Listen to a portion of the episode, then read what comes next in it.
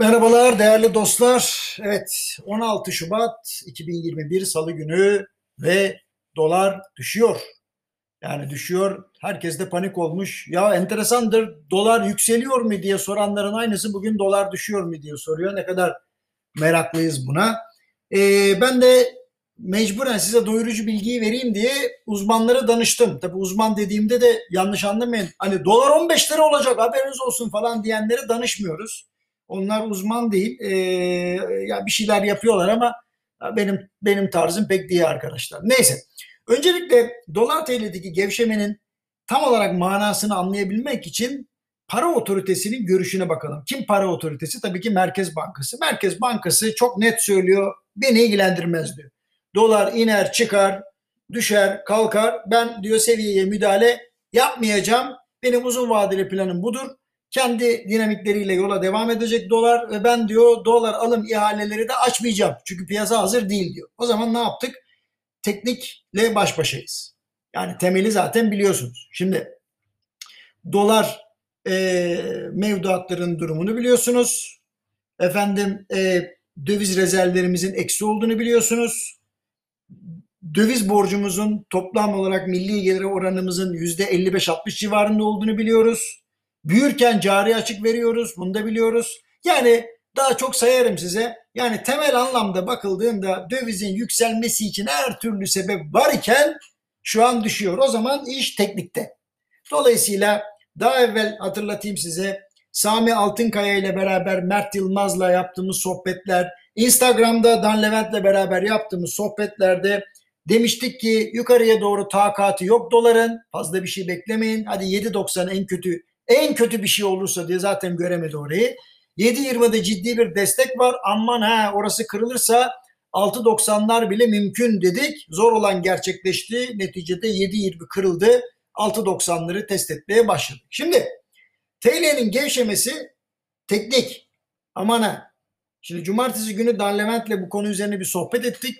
Bana verdiği bilgiler şunlar. Bir kere gelişen ülke paraları ile Türk lirasının performansı arasında maalesef ciddi bir fark var. Şu an TL'deki sakinlik ve gevşeme daha önceki sert yükselişten sonraki teknik gevşemeden kaynaklanıyor. Şimdi dolayısıyla Sayın Levent de şunu ekliyor. Tabi bir de bunun üzerine 2008'den beri gerçekleşen dalga hareketinin bitmesi ve ABC şeklindeki düzeltme dalgasının başlamış olması. Yani 2008'den beri 1, 2, 3, 4, 5 dalgada dolar yukarı doğru gitti. Şimdi de ABC şeklindeki düzeltme dalgasının içindeyiz. Eğer doğru anlamışsam bu uzun süren yükseliş dalgalarından sonra yatırım, yatırımcıların ciddi şekilde sabrını sınayan uzun bir düzeltme hareketi başlıyor ve şu an TL bunun içerisinde.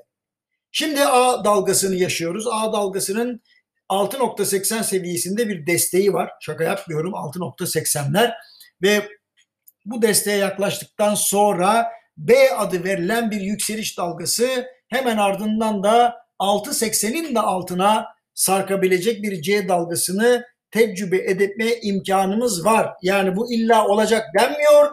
Teknik analiz üstadları başta Dan Levent olmak üzere buraya dikkat edin arkadaşlar. Ya bunlar olabilir diyorlar. Zaten kimse kesin bir şey söylemiyor. Kimsenin elinde sihirli küre yok. Yarın sabah böyle olacak falan diyen de. Aslında bütün bu söylenenler şu anlama geliyor. Siyasette olumsuz gelişmeler olmazsa dolar TL'de geriye esneme ihtimalimiz hala var. Hatta yüksek. Ayrıca bu dalga hareketi öyle birkaç günlük birkaç aylık falan değil. Uzun da sürebilir. Onu da söyleyeyim. Ha, yine de uyarıyorum tabii. İlk olarak altın nokta 96'da bulunan sert desteğin kırılması gerek diyor uzmanlar. Eğer bu kırılırsa hemen altında 6.86 var. Ben demiyorum. Yine uzmanlar başta Dan Levent onlar söylüyor. Burada Merkez Bankası'nın göstereceği tavır da tabii çok önemli ama demin de söyledim para otoritesinin herhangi bir şekilde dolar seviyesine müdahale etmeyeceğinin altını ısrarla çizdi. Yani para otoritesi yani Merkez Bankası yapmayacağım bunları diyor. Tabii ihracatçıların sesleri yükselecek haklı olarak. Hatta şimdiden yükselmeye başladı. Onlar da alım ihalesi yapması için Merkez Bankası'nı sıkıştıracaklar. Sonuç olarak kurların geçen yıl e, biliyorsunuz bir yükselişi vardı. 22 Ekim'de Merkez Bankası'nın eski yönetiminin aldığı çok yanlış bir kararla 8,5 liraya gitti. Sert yükselişin sonunda bir anda ekonomi yönetimi değişince ve piyasa yanlısı konuşmalar, şeffaflık biraz daha artınca ne oldu? Döviz gevşedi. Türk lirası güç kazandı. Fakat bu teknik geri çekilmenin sonu tekrar yükseliş olabilir. Niye? E çünkü hala döviz kurlarının yüksek kalmasını sağlayacak parametreler var. Onları değiştiremedik. İşte söyledim döviz borcu işte cari açık vesaire sayabilirim daha çok.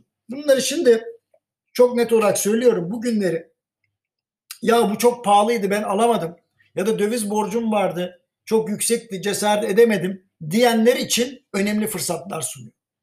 O yüzden geçen hafta biliyorsunuz sormuştum aynı soruyu tekrar soruyorum. Dolar iner çıkar arkadaş siz o sırada ne yapıyorsunuz? Şimdi bu sorunun cevabı aslında daha önce ne yaptığınızda yatıyor. Değil mi? Onun da altını çizmek istiyorum.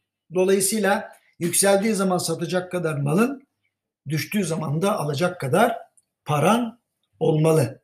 Hepinize saygılarımı sunuyorum efendim. Bu teknik seviyeleri lütfen dikkate alınız.